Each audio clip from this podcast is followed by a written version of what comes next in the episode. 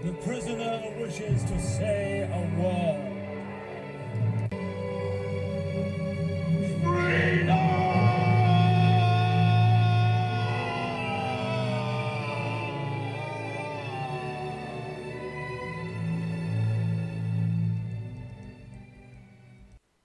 Hello.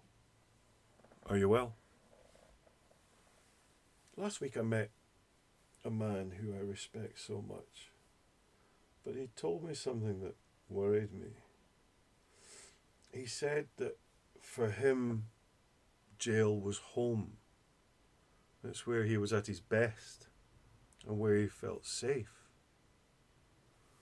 And I thought, what kind of society do we live in where a person only feels at home or safe or better when they're removed from it. But he said to me he was happy. And that got me thinking about freedom and the perception of freedom. And I thought, well, you can be in jail, but your mind can be free. And you could be out of jail and your mind isn't free. So it is really all about perception. There's a great poem that was written by Reverend Beecher many years ago. I'm going to read it to you. I'm standing upon the seashore, a ship at my side spreads her white sails to the moving breeze and starts for the blue ocean. She's an object of beauty and strength. I stand and watch her until at length she hangs like a speck of white cloud just where the sea and the sky come to merge with each other. Then someone at my side says, There, she's gone. Gone where? Gone from my sight, that's all. She is just as large in mast, hull, and spar as she was when she left my side, and she is just as able to bear her load of living freight to her destined port. Her diminished size is in me, not in her. And just at the moment when someone says, There, she is gone, there are other eyes watching her coming, and other voices ready to take up the glad shout. Here she comes. Now, I'm sure when Beecher wrote that, he didn't have the thought of prisons or prisoners in his mind, but I think it's a really good example, don't you? The perception of any event depends on my present frame of mind when thinking about it. The loss of freedom puts every type of fear that you never knew existed into your mind, your body, and your soul. I sometimes look back at some of my days in jail and I smile. I smile at the good days. And that gets me thinking how could I smile now and cry then? But it comes back to being my present state of mind when I'm thinking about the event. So, where is the line between reality and perception? I have done a few podcasts recently, and they seem to be, uh, when I've listened to them again, quite down and depressing. And that goes to my state of mind when I'm talking to you about how I am and how I feel. What comes across in a lot of them is my passion, and my passion can come across as anger or desperation. And I suppose a lot of it is, isn't it? Each of us perceives things in the way that our emotions allow us to do so. We need to manage our own personal drama, do we not? The line between perception and reality for a former prisoner or for a serving prisoner is often quite blurred. I perceive things how I want them to be, sometimes not how they actually are. I perceive that I am going to be able to walk into a jail, roll up my sleeves, and help my fellow human beings. And to a certain extent, I am, and I'm welcome to do so by many governors and directors of jails. But then when I put my points across, I think I maybe used too much passion.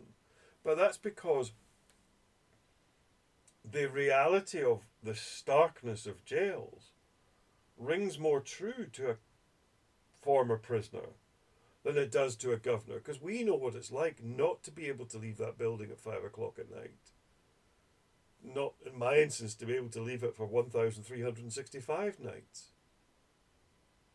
So, our reality of, when we go to a governor and say, you must change this, is because we know what it feels like. And I don't think, well, I know that governors can't, and that's not any slight to a governor or to a director or anything like that. I, you can sympathise with us, but you can't empathise with us. So somebody put the question to me are, are we guilty of reliving our punishment for our own gain? And that's a really interesting question, isn't it? The person that asked me it was a very is a very, very bright individual. And to a certain extent, we are. We are guilty of doing that.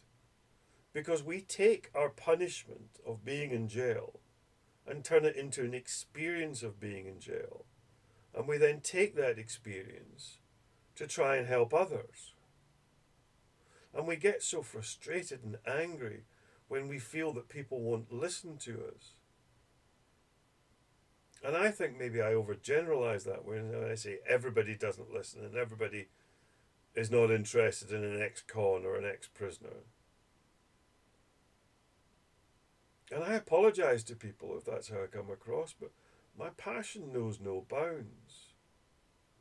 Look, I don't know how to run a jail, and I'm sure many of my colleagues who work in jails, who have the experience that, that I have, are the same. What we do know is how we to make a jail better and more decent for those that are living in it, and in turn for those that are working in it. It is all a state of mind. We have the mentality to to relate to the current residents. And we beg you to listen to us to do it. And many of you do. And and I, I suppose my line of perception versus reality gets blurred because I sit and talk to people and they listen to me and they say, Yes, I agree with you. We I agree with what you say, but I can't do that. And that's where my anger comes out. And my anger comes out in passion and and frustration because I don't get the bureaucracy. I don't get the red tape. So my perception of what should be is not the reality of what will be.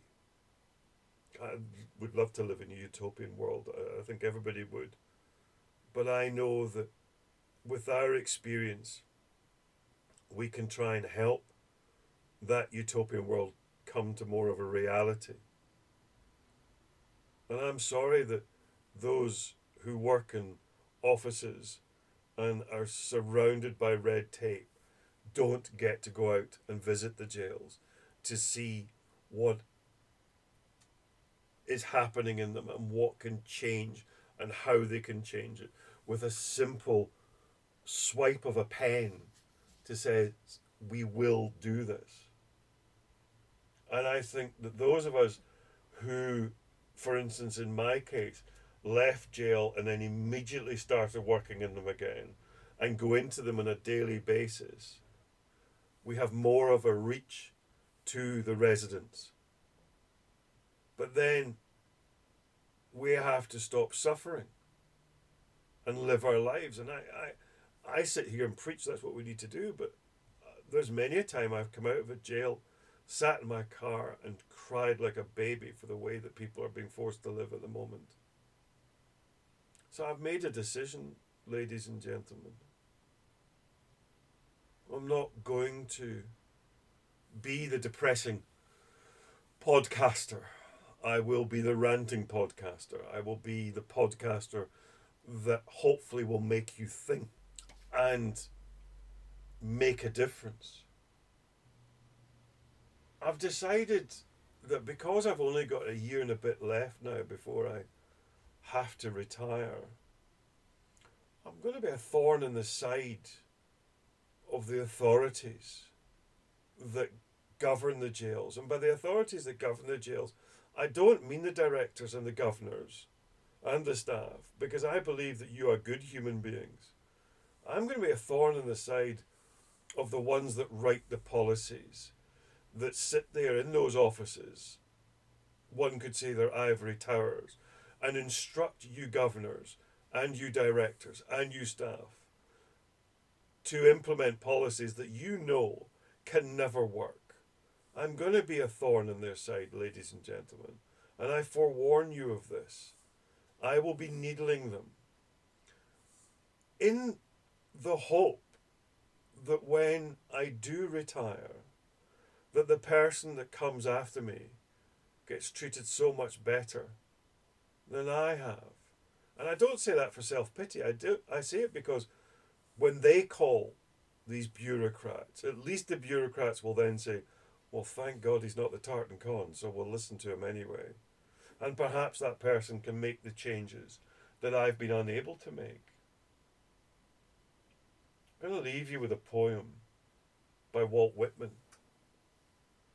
O me, O life, of the questions of these recurring, of the endless trains of the faithless, of cities filled with the foolish, of myself forever reproaching myself.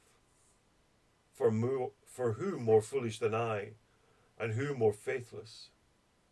Of eyes that vainly crave the light of the objects mean, of the struggle ever renewed of the poor results of all, of the plodding and the sordid crowds I see around me, of the empty and useless years of the rest, with the rest me intertwined.